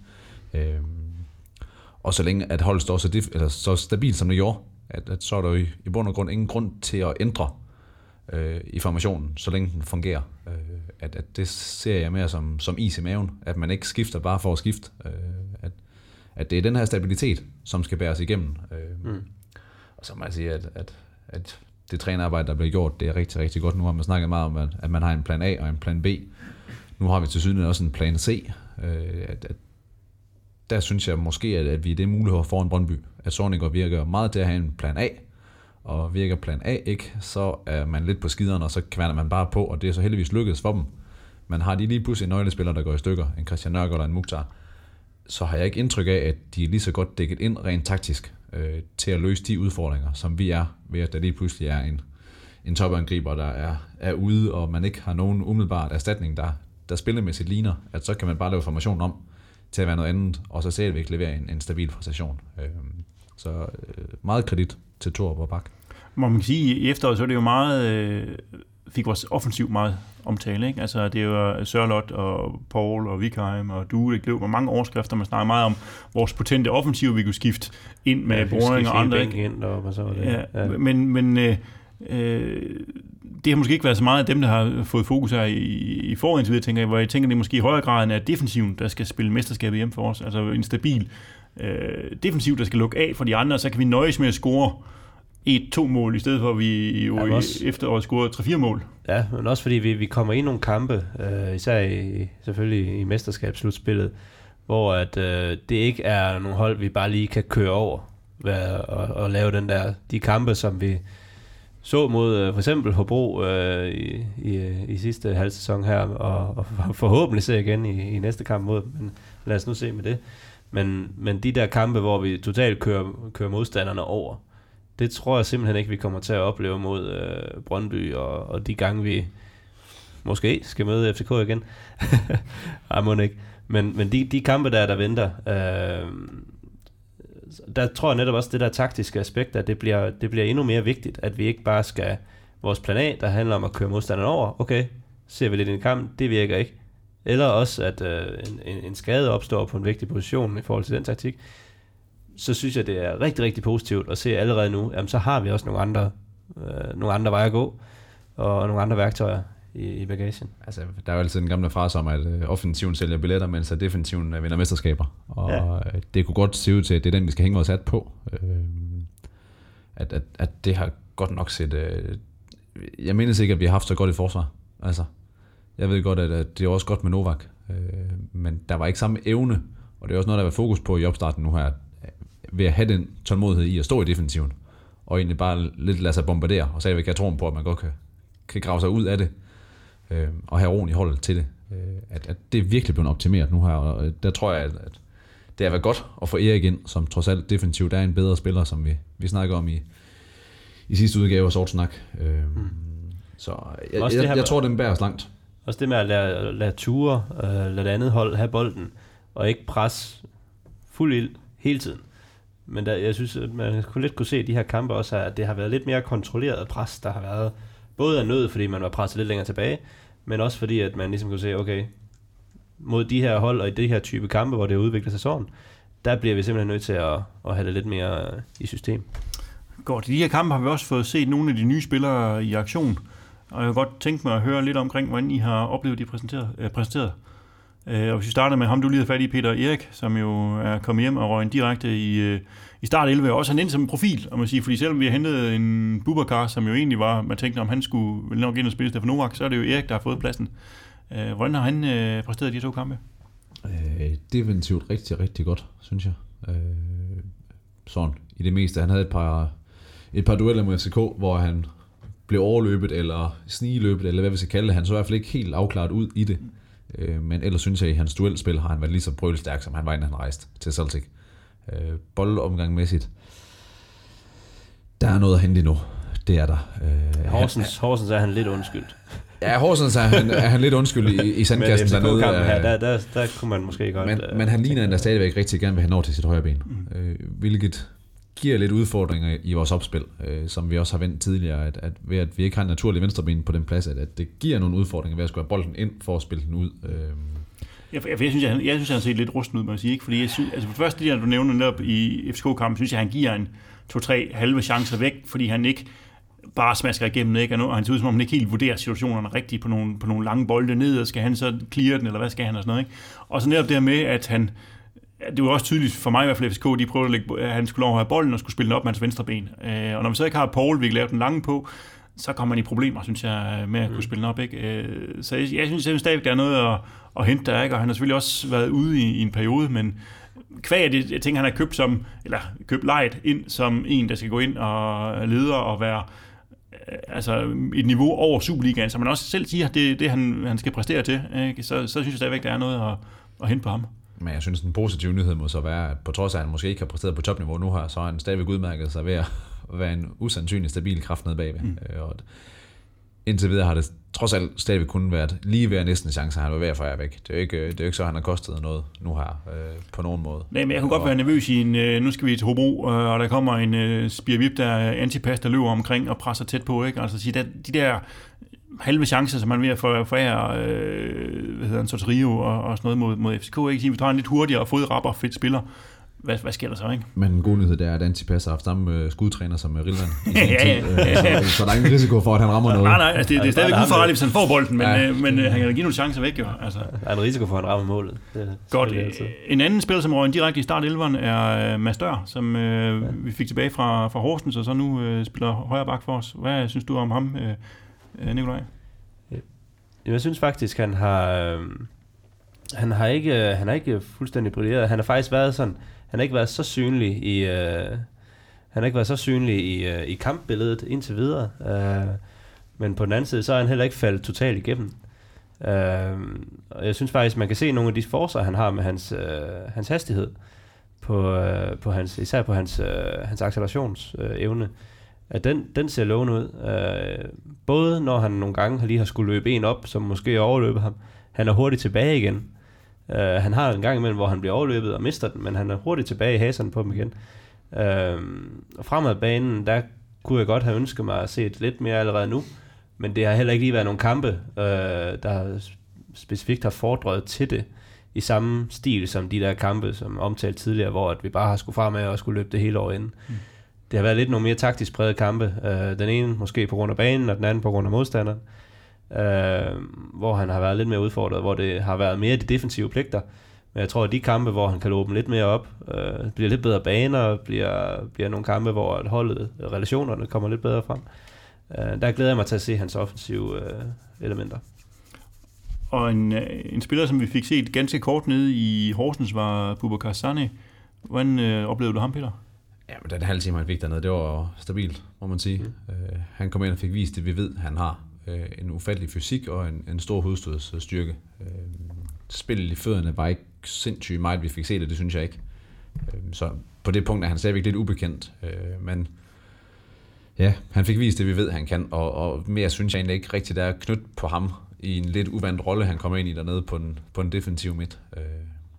Jeg var meget imponeret af hans indhop der. Han gav virkelig noget. Altså først, for det første kan man sige, at det, han blev skiftet ind, det undrer mig at sige, hvad er Vikheim, for, eller Bubakar for Vikheim, det var lidt, hvad sker der der, ikke? Ja. Men jeg var inde og kigge på nogle statistikker efterfølgende, og hvis man så hele den spillerunde i Superligaen, øh, så var den, der vandt flest hovedstødstøtter, det var selvfølgelig Simon Okusun, han vandt 16, øh, og den spiller, der vandt næstflest øh, hovedstødstøtter, det var Bubakar Sane, der spillede en halv time, og han vandt 8.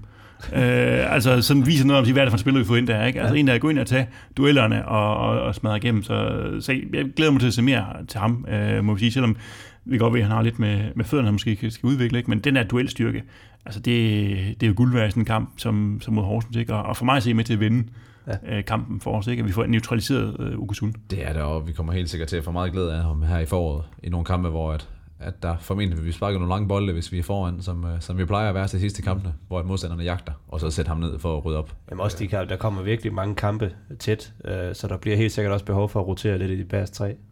Godt. Den sidste øh, nye spiller, vi har set, øh, og som vi har set en del til faktisk, det var en, der nok var øh, knap så hyped som, som de andre, som vi ikke var klar over var der, men øh, øh, Frank Onyeka, som øh, pludselig popper op nede i Horsens øh, ud af ingenting, og så lige pludselig er i startopstillingen mod FCK. Hvad, hvordan, øh, hvordan har du set ham, Nikolaj? Jamen, øh, vores øh, farlige Frank 2.0, der, han, han har været med med, der, han, han har været øh, årets overraskelse indtil videre, øh, midt i øh, en øh, lindstrøm af overraske, altså, overraskelser, som der jo altid er, når man har hjertet med den her klub. Øh, men det har, det har været utrolig positivt, og sikkert en historie midt i, øh, midt i det hele her. Øh, også bare se, hvordan, hvor, hvor meget det egentlig... Altså det, det er så befriende at se sådan en, en gut som, som Frank komme ind og få debut, og så bare lykkes med alt, hvad han rører ved. Altså, man kan, han, går, han, ja, han kunne gå på vandet, øh, både i Horsens og også i, øh, i senest her mod FCK. Øh, det er rigtig, rigtig fedt, og rigtig spændende at se de mange facetter af spillet, han egentlig øh, kan begå sig i. Han er også, også sådan lidt en, en, en, en positionsløs spiller, øh, hvor man kan sige, uanset hvor han egentlig blev kastet på banen indtil videre, jamen, så er det sgu egentlig gået meget godt. Øh, skal ind i boks med, med, med centralaksen i FCK. Det klarede han fint. Han kom ind og skulle øh, forsøge at få, få vendt noget af det, den offensive del i, i Horsens. Det klarede han også fint. Øh, det er rigtig spændende at se, om han holder ved den udvikling. Ja, det er i hvert fald spændende at følge ham, om han kan blive med at, at udvikle sig og være sådan en komet hen over foråret, som kan ja. være med til at, at sikre os øh, guld were behind, they will came out, we give everything, we fight for it, and we got a fucking three points. Så er vi kommet til den øh, faste del af programmet, hvor vi skal have uddelt ugens fyring til en, som ikke helt har leveret, som vi forventede, øh, og som skal tage sig sammen her fremadrettet. Så hvem er det, vi, er, vi har set os sur på, og hvem skal fyres i den her uge? Og vi har spurgt rundt på de sociale medier for at høre, hvem øh, Midtjylland-fansene peger på. Og jeg har en Ryan Svale Andersen, der siger, at det skal være Andreas Poulsen. Han viste svagheder mod både Horsens og FCK. Trænger til en pause nu, og Delhente er på klar igen. Og vores baks er lidt udsatte, fordi Philip Jensen skriver, at det er dør. Han bliver nødt til at være skarpere, når vi skal møde bedre modstandere end FCK. Uh, øh, Jesper uh, BV 1100 siger, at uh, det skal gå til Erik. Uh, det er en pivhård bedømmelse, og også udelukkende, fordi der skal uddeles en. Men jeg var lidt skuffet over ham i går, efter en ellers fin debut i Horsens. Han har nogle dårlige afspil, trækker dumt gul kort, til skidt ud i nogle situationer. Uh, Benzo uh, peger i stedet for at sige, at han synes, den er svær, men Øh, man kan ikke fyre spil på banen, som nok har været det værste. Øh, det har ikke været godt mod hverken Horsens eller FCK, øh, selvom det heldigvis blev til 6 point alligevel. Men øh, så kan vi give øh, fyring til transfervinduet rent sportsligt, øh, da det vil gøre, gøre det svært for os at slå mesterskabet. Og så ellers peger han på, at det kan være fyring til kommunikationsafdelingen, som har været lidt lad i forhold til opdatering hen over vinteren. Øh, og Lasse Christiansen siger, at det skulle være FCM's sportslige ledelse, at vi står i kamp nummer to i en mesterskabskamp uden en decideret targetmand af en fadese. Og endelig har vi øh, Kasper Nygaard Nielsen, der peger på, at det skal være pølseketchupen på stadion, øh, fordi han øh, synes, den er dårlig. Der kan vi jo glæde ham med, at der er blevet testet ny ketchup, så vi satser på, at der faktisk kommer ny ketchup øh, øh, inden længe på, på stadion. Det er simpelthen så skønt med al den insiderviden, der kommer via det her program. øh, godt, så når I hører de her bud fra øh, fansene ude i cyberspace, hvem er det så, I skal lige pege på, øh, Peter og Nikolaj? Jamen, det er, jo, det er jo svært at fyre øh, en enkelt spiller efter to kampe og to sejre. Øh, så jeg kunne godt øh, gå lidt i retningen af, Lasse Christiansen, der øh, har lyst til at fyre den sportslige ledelse. Øh, det er selvfølgelig dybt uheldigt, at Paul går i stykker i den første kamp, og vi skal spille med FCK uden ham. Øh, og der har selvfølgelig været nogle, nogle store overvejelser i forhold til at sælge Sørlords for, for de penge, som vi nu fik ind for ham. Øh, men vi, vi står sårbart. Det gør vi. Jeg har hørt Torp sige til et fanarrangement inden første kamp nede i Horsens, at, at Paul var så godt kommet med i hans aftenbøn. Så det, det siger også lidt om, hvilken lid øh, træneren bliver nødt til at sætte til en enkelt spiller, og, og det gør os sårbar. Så, ja. så lige umiddelbart øh, Jamen, det, tror, jeg, tror jeg, Svend han bliver trukket en, en tur op på, på kontoret. Nu har vi også rost ham så uendelig meget øh, den sidste tid, at han nærmest skulle borges ind på en guldstol. Men altså, lidt, igen, lidt ligesom Bench også skriver, den er svær med fyringen den her runde, fordi der har virkelig været mange positive ting, få negative ting, men skal der være et eller andet, så er det den her sårbare situation med Paul. Okay, det gør vi. Vi giver simpelthen ugens fyring går til, øh, det må være Svend Gravsen, der modtager den på den sportsledelse side, og så beder vi Glenn om at give ham en opsang. Kolja, Kolja, nu skal du til at tage dig sammen. Efter fyringen skal vi som sædvanligt også have uddelt en forlængelse til en, som har præsteret rigtig godt, øh, og som vi gerne vil se fortsætte på samme måde. Så hvem er vores yndlings lige nu? Hvem er det, der begejstrer os? Øh, også her har vi spurgt rundt på de sociale medier, og der har der været en, en del bud herindefra. Jesper BV 1100 skriver, jamen forlængelsen må helt sikkert være Frank, hvilken entré på den store scene han leverede i går. Målet var næsten det mindste, det er arbejdsrejseri, den fysik og de lunger, den løbekapacitet, som den unge knæk besidder, er decideret imponerende. Som kammerater jeg snakkede om i går, ligner det nærmest en målfarlig udgave af Femi. Øhm, Lars Christiansen siger, at det skal være Duelund, da han virkelig lægger lag på sit spil og præsterer hver gang. Det er Dennis Halskær enig med ham i. Han skriver, at Duelund ser skarp ud her i foråret med en fræk dribling af sidst mod Horsens og igen mod FCK, med en skarp opsnapning og scoring. Ha ha ha, kvist. Øhm, der er også nogen, der peger på fansene. Nikolaj øh, Eichmeier siger, at det er fansene. Hvilken start i Horsens og FCK hjemme. Kæmpe ros til alle de, som valgte at lægge mange timer i. Og det samme siger Steffen, han siger, jamen forlængelse det er FCM-fansene over 1000 i Horsens og over 10.000 i Herning i februar. Det er fandme sejt. Øh, og endelig er der også en, der mener, at det er William Kvist, der skal have øh, forlængelsen, fordi den arbejdsindsats, han lægger i at gøre planen, banen plan efter hans lækre sidste Dulund, gør, at en stilling som greenkeeper må være sikret. Så der var nogle øh, bud ude fra, øh, fra Cyberspace. Hvad med dem her, øh, Peter og Nikolaj? Hvem skal vi øh, have forlænget med i den her omgang? Det må blive Duelund. Det må blive Duelund, vi trækker på, øh, på Gravsens kontor, når han er, er færdig med at få en skideball fra, fra Glenn. øh, det har set rigtig, rigtig godt ud for Duelund. Øh, selvom banerne måske ikke lige er hans kop te nu her med det tekniske spil, som han ligger for dagen, så har han virkelig præsteret, og han, han fortsætter, hvor han slap i efteråret. Øh, jeg læste en statistik den anden dag, jeg kan ikke engang huske det nu her, men hvad han har leveret af mål og assist i de sidste Ja. 6, 7, 8 kampe, han er startet inden. Det er, det er et snit, som, øh, som rigtig mange fodboldspillere vil misunde og bare prøve en enkelt gang i karrieren. Det er, mm. det er helt vanvittigt, og han er af afgørende betydning for vores spil i øjeblikket, så han får den herfra. Ja, jeg kunne også, øh, den med, med William Quist, den, den synes jeg også øh, rykker et eller andet i mig her. Men øh, jeg vil sige, øh, hvis han har gjort det i Horsens, hvor banen havde mere brug for, for, for udretning end den her her, så, så har han måske fået den. Øh, så det må han lige gøre dernede en anden gang også. Men, øh, og så er fansene igen, altså det, virkelig kæmpe ros til den her start, og lad det endelig fortsætte. Øh, endnu mere lyd i løbet af kampen for at støtte holdet fremad, kunne være rigtig fedt. Øh, men helt vildt fed start, og lad os endelig fortsætte den.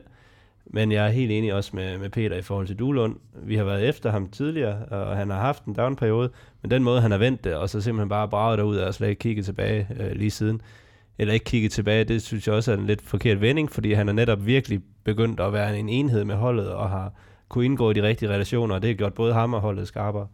Øhm, så så det, den kan jeg godt øh, gå med til, den der med, med Duelund, ja. Godt. Så lad os bare blive enige om, at det er Duelund, der bliver ugens forlængelse, og papirarbejdet, det overlader vi som sædvanligt til Steinlein. So you have to sign here. Now we start. We are waiting a long time.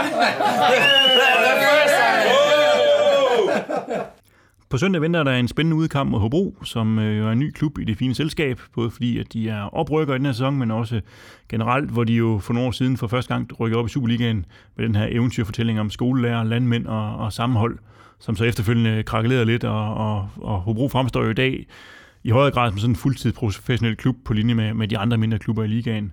Øhm, og de her i år har de været en af de overraskelser i sæsonen, øh, hvor de som over, oprykker faktisk overvintret på en, på en fjerdeplads.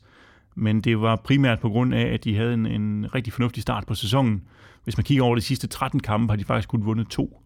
Øh, og, og de har også indledt det her forår med et nederlag til AGF, og en efter sine gudsjammerlig kedelig 0-0 mod Randers, som jeg selv kun så den første halve time af, fordi jeg skulle ud og se en anden lidt, og en lidt mere spændende kamp.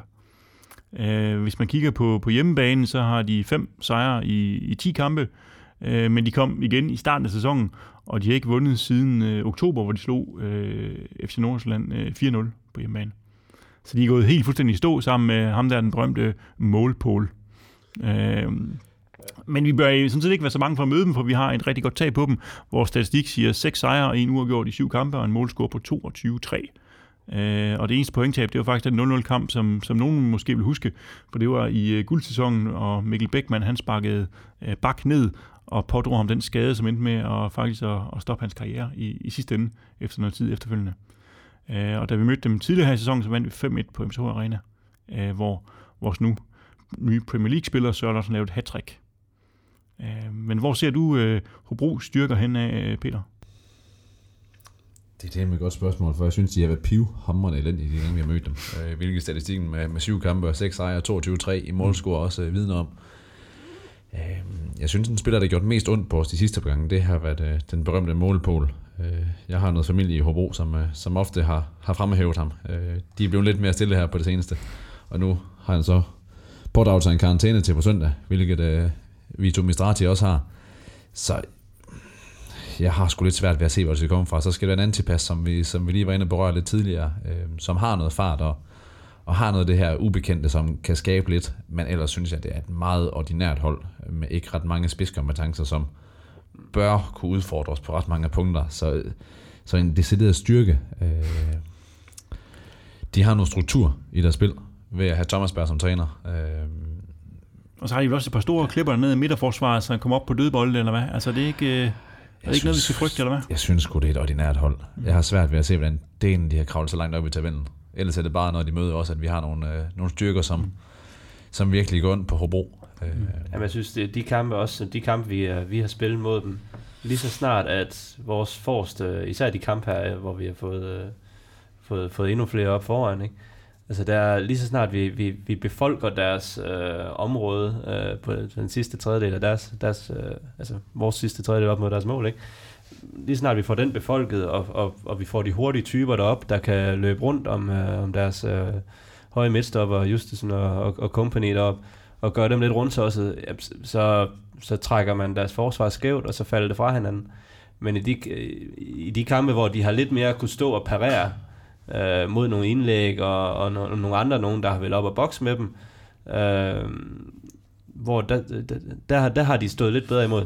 Men de kampe her, hvor for eksempel den sidste kamp, der, der er ikke en eneste af dem, der faktisk er på, på et hovedstød. Vi har nogle indlæg og noget, der bliver scoret på den måde. Ikke? Men, men det, der skaber pladsen for os, det er når i den kamp, sidste kamp her, hvor især Vikheim og Sørler trækker ind i banen og vrede deres forsvar fuldstændig fra hinanden. Altså så var der jo frit løb ned mod mål. Øh, og det tror jeg sker igen uanset om Paul er med eller ej.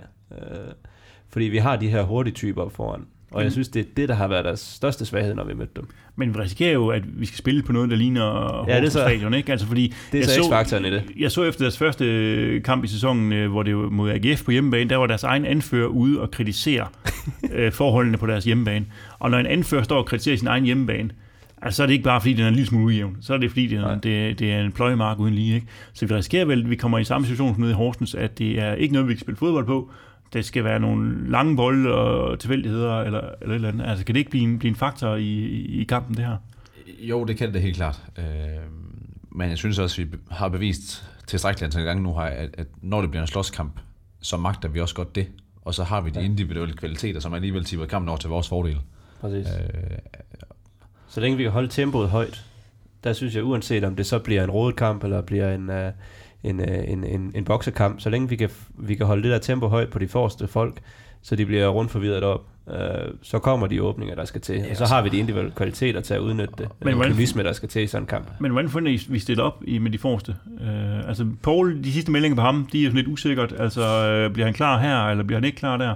Uh, så hvis vi nu Øh, så hvad forventer vi? Altså, vi har også en, jeg tænker også, at vi har en Brøndby-kamp på næste torsdag, så hvis nu Paul han tvivlsom, så vil jeg spare ham og være sikker på, at han er klar til Brøndby. Øh, men, men hvad er det så, vi skal smide op front? Bliver det det samme? Bliver det Frank? Jeg, ligesom, jeg, jeg eller tænker, hvad? der bliver genvalg til alle mand. Øh, jeg forventer ikke, at uh, Artyom Dovbyk, eller hvad vi kalder ham, den ukrainer, han, mm. uh, at han som sådan er, er i spil til andet end en, en bænkplads. Uh, så det vil overraske mig meget, så frem med Paul ikke bliver klar, at, at hvis ikke vi starter i, i samme 11 som, som i søndags. Øh, og jeg tænker faktisk, at det vil ligge rigtig, rigtig fint i forhold til Hobros øh, spil. Ja. For som Nicolai er inde på, at, at, at det har været vores hurtige vævere-typer, der har gjort ondt på et lidt tungt øh, Hobro-hold. Øh, både deres midterforsvar og deres centrale midt er, det er ikke blandt de hurtigste i ligaen. Nej. Det er det ikke. Øh, Så, så der kan vi komme til at gå ind på, men det tror jeg helt klart også, at, at det er Torup og, og Christian Bak har uddraget af de sidste kampe, vi har haft mod dem.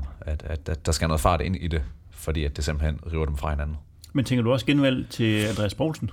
Fordi Dal Hente kommer ind og får et indhop her og er ved at være klar. Og, og jeg tænker i hvert fald umiddelbart Dal Hente som, som første valg på, på den bak, hvis han er Hvis det klar. bliver lidt mere krigerkamp, så kan det, så kan det godt være. Øh, man kan også sige, skal han være helt klar til Brøndby? Den hente, prioriterer man det, eller prioriterer man at være sikker på at lukke kampen tidligt mod Hobro, og krige den hjem fra start af? Det er sådan lidt en afvejning. Det er jeg faktisk lidt øh, spændt på at se, hvad det ender ud i. Altså, jeg, jeg tænker ikke, der er tvivl om, at, at hvis Dalhente er klar, så starter han ind.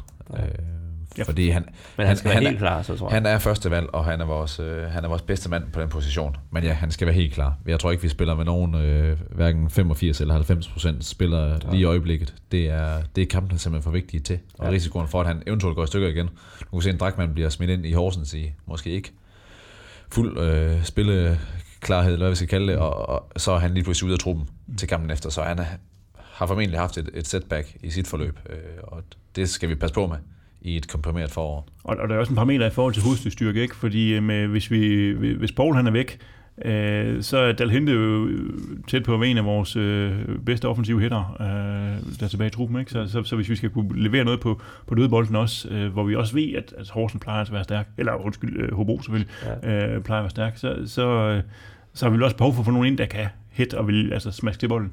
Ja, der kan man også sige, det kan også være et, et argument for sådan en som, som Bubakar måske kunne få en start mod Hobro, hvor man så kan sige, okay, så begynder vi allerede at rotere lidt nu mellem øh, en FCK-kamp og en Brøndby-kamp. Men på den anden side, så har dit bagerste træ har virkelig også godt af at få opbygget nogle relationer i øh, en kamp, øh, hvor der måske ikke er lige så meget pres på, som der for eksempel har været med i, øh, i FCK-kampen her, og få bygget lidt videre på det. Så, så der, er, der er virkelig mange afvejninger indenover, øh, og helt sikkert også øh, taktiske øh, tanker helt op til, til, til kampstart, også ligesom øh, Peter er inde på, i forhold til, til at spille med dem, der er 100% klar, og absolut ikke tage nogen chancer på, på skadesfronten. Fordi vi har trods alt mange i kulissen også, der også har en rigtig god kvalitet, og også vil kunne bringe til spil i en kamp mod Hobro. Altså, der er jo faktisk også et andet interessant perspektiv, det er i hvert fald sådan, øh, for dem, der er interesseret i statistikker, det er, at vi kommer ind til kampen med syv sejre i træk i Superligaen. Og det er faktisk en tangering af klubrekorden, som ligger helt tilbage til vores anden sæson i Superligaen, hvor vi øh, vinder øh, bronze ved at vinde de sidste syv kampe i træk og slår Viborg i en sidste kamp på hjemmebane, så vi får bronzemedaljen, det skal vi lige huske. Øh, så, så vi har faktisk mulighed for at sætte klubrekord på, øh, på søndag, hvis vi slår øh, Hobro med, og så få otte øh, sejre i træk. Så det er også øh, en parameter, som er, som er interessant her, ikke? Altså, i hvert fald for dem, der er statistikinteresserede, kan man sige. Ja, det, det skal man selvfølgelig ikke lægge så meget i. Det siger selvfølgelig kun, at vi har et rigtig, rigtig godt run lige i øjeblikket, og har haft det i lang tid. Øh, så at det fortæller mere om, hvilke forventninger vi går ind til kampen med. At, at vi har et hold, der virkelig har selvstillingen på plads i øjeblikket. Så om, om man har vundet 5, 6, 8, 10 kampe i streg, at, at, at det siger ikke så meget andet, end at det er et rigtig godt forløb. Og det er selvfølgelig selvtillid avler, avler selvtillid, øh, og stiller os stærkt. Men altså, så har vi en uafgjort på det her tidspunkt, og, og Brøndby rammer en uafgjort på et andet tidspunkt. Så det handler mere om, hvor mange point man samler over tid. Så ja, om det hedder syv eller otte kampe. Vi skal have så mange point som muligt. Øh, Men kan man, vil vi stille os tilfreds med, ja, det lyder lidt mærkeligt, ikke, men kan vi, vil vi stille os tilfreds med sejren, men vil, eller vil vi også godt se noget spillemæssigt øh, fremgang? Fordi vi vil blive enige om, at spillemæssigt, det her etablerede angrebsspil og sådan noget, det har ikke, det har ikke været for godt i, i, i de første kampe. Vil vi godt begynde at se et eller andet der, øh, eller hvad? Så- Så skal det være på det relationelle, fordi øh, jeg kunne godt frygte lidt, at banen ikke lige fordrer til, til tiki-taka, uh, men at det bliver sådan lidt en, en, en Horsens kamp igen, hvor man kan sige, men på det relationelle og det her med positioneringen, det har set, det har set godt ud. Der har været nogle, nogle situationer, hvor man kan se, at oh, der træk, de skulle lige skille lidt skævt af hinanden og sådan ting der, og så, oh, så er der en, der har råbt lidt, og så tilbage igen, og ja, okay, det er sådan, vi gør, og så spiller vi igen. Så det, det- det, bliver, det bliver interessant at se, og det tænker jeg godt, man kunne ønske sig, hvor man kan se, okay, nu har de en kamp her, som der ikke er så meget pres på, som der er mod FCK, øhm, og, så, og så kunne se en udvikling på den front. Spillemæssigt, der, der tror jeg, at de lige skal trumme banen et par gange, for at øh, jeg tror, det er... Men jeg kan godt tænke mig at se sådan en kamp, hvor vi er dominerende, kan man sige. Ikke ligesom hvis man husker den sidste kamp øh, i efteråret i, i Randers, ikke? hvor vi kommer ud og lægger pres på, og vi, man kan se med det samme, det er bare et spørgsmål om, hvornår vi scorer, og hvor, hvor meget vi vinder. Ja, ikke? vi kører dem over. Vi kører dem over, ikke? Og så skal vi selvfølgelig Randers, de er jo også elendige, og skidt kørende, og kaos, og whatever. Og det er nogle andre hold, vi har mødt her i, i foråret, ikke? Men, ja. men, men altså den type kamp, hvor man siger, jamen det er øh, en er kontrolleret sejr. kvalitetsforskel, Øh, ja. ja det, den, det kunne jeg godt tænke mig at, at se, ikke? Øh, Men det er selvfølgelig også øh, kredsen, kan man sige, ikke? Altså, Ja, det, det, Ja, det, da det, det godt må man sige, altså. Så længe vi får de tre point, så er jeg sgu snart ligeglad med, om det, hvordan det sker. Altså om det er et selvmål i overtiden, eller hvad pokker det er. Altså, lige nu er det de tre point, der tæller, og, og så kan vi stå til sommer og glæde os over, hvis vi har spillet nogle flotte kampe undervejs. Men det hjælper heller ikke meget at spille en flot kamp, hvis man kun får udgjort med hjem. Mm. Øh, så resultatet er langt det vigtigste. Og noget, der kan være med til at hjælpe på resultatet, det er jo, at vi får en masse folk til, til Hobro. Øh, det er jo sådan, at øh, der er lavet sådan en aftale, ligesom vi set flere andre steder, at det koster en 50'er at komme ind, så det er super billigt. Det er søndag kl. 12, så folk de kan lige øh, nå at få noget morgenmad og så øh, afsted. Og det kunne være rigtig, rigtig fedt, hvis vi kunne samle, øh, ligesom vi gjorde i, øh, både i, i Horsens og Randers. Øh, og de meldinger, jeg har set øh, fra Black Wolf, siger, at øh, sted mellem 7 og 900 forventer de deroppe, og det ville være fantastisk, hvis vi, kan, hvis vi kunne samle så mange deroppe. Det vil det, og øh, så kan vi jo give samme glade melding som i Horsens, at, at der er mulighed for parkering lige bag udbaneområdet. Ja. Og området i Hobro er endda betragteligt større end det i Horsens. Så kom nu bare afsted for fan. Altså, vi ligger er nummer et. ikke længere. Vi ligger nummer et. Altså, ja. det, mere burde vi bare ikke sige. Og kan vi ikke få nogle folk til lige at så sende øh, en besked op til Horsens om, de, eller til Hobro om, at de skal have mere end tre mand i, til at servere pølser for os og sådan noget, fordi det, det synes jeg, det vil i hvert fald trække lidt ekstra. Ikke? Fordi hvis folk de kommer der kl. 12, altså folk skal have noget at spise, det kan vi godt regne ud her deroppe. Ikke? Altså, Altså, jeg tror sågar, jeg så et sted, at hvis man køber med Black Wolves, at så er der morgenmad med ombord i bussen. Så det kan godt være, at man ikke behøver at stå i kø for en pølse i Hobro. Øh, så, så er opfordringen givet herfra. Godt. Det sidste, vi lige skal have vendt her, vi skal have et bud på resultatet. Der er stadigvæk ikke nogen af os, der overhovedet har ramt det rigtige resultat. Øh, men sidste gang, så gættede Aft trods alt forkert på. Han gættede på uafgjort, hvor vi andre vi havde sejr. Øh, men det rigtige resultat har vi ikke gættet, så vi skal have øh, nogle bud, så, vi, så folk, der sidder og oddser på noget, de kan udelukke nogle resultater. Så, øh, så Peter, hvad regner du med, at resultatet bliver oppe i, i Hobro? Ah, men jeg må sige, jeg var tæt på sidst. Jeg var for konservativ ved at tildele Horsens et enkelt mål, så, så 2-1, det var trods alt så tæt på, som vi næsten kunne komme. Det var tættere på end din 4-0, trods alt kendt. Ja. Ah, Uh, men i Hobro, uh, 22, 22-3 i syv kampe. Ved du hvad, vi tager den uh, 3-0. 3-0 der. Så lad være med at spille på det. Ja. Og hvad med dig, Nikolaj? Hvad skal folk skal ikke spille ikke på? spille på en 2-0. Jeg har heller ikke ramt noget endnu, men jeg, jeg, tror, jeg tror, vi kommer til at dominere, have mange chancer. Eller i hvert fald kommer op i den sidste tredje rigtig meget. Øhm, men jeg er lidt spændt på banens beskaffenhed, og hvor åbne de chancer så bliver. Men øh, vi skal helt sikkert nok få prikket to ind. Og jeg tror ikke på, at Hobro kan skabe noget. Slet ikke, når Paul han ikke er med.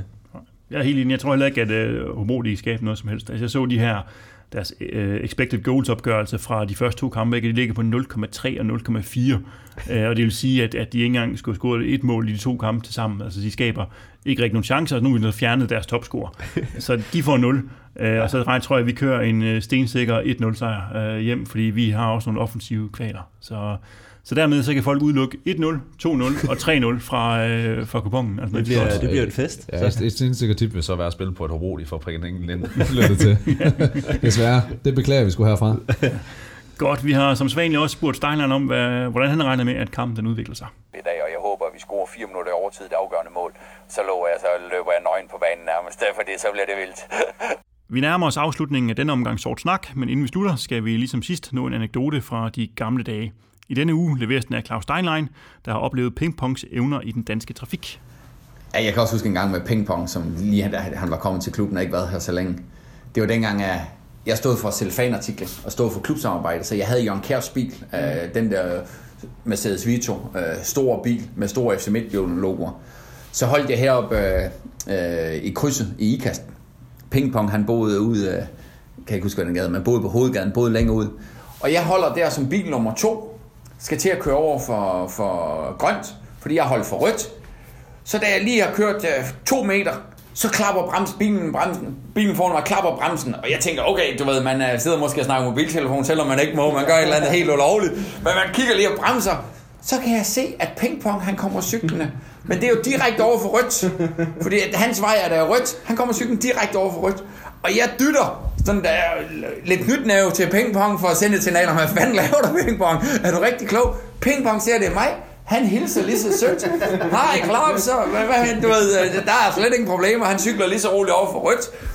Jeg må rundt om hjørnet der på Østergade, som den hedder.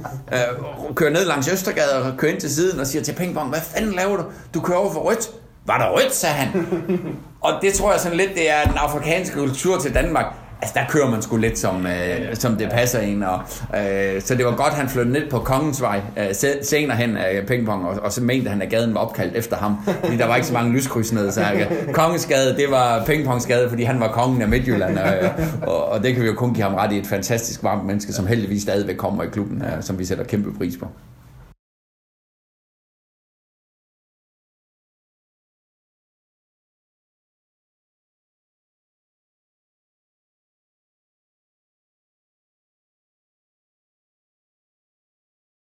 Dermed er det slut for Sort Snak for den omgang. Som sædvanligt så modtager vi gerne ris, ros, input til emner og andet feedback på hashtagget Sortsnak på Twitter, Facebook eller andre sociale medier.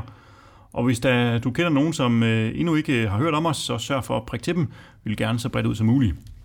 Vi udkommer allerede igen om en uge, fordi der er en vigtig kamp øh, på øh, torsdag mod øh, Brøndby, så den får I en speciel optag til. Øh, men inden da kan du nå at komme til, Hår- til Hobro og se os spille. Tak fordi I lyttede med. Vi ses på stadion.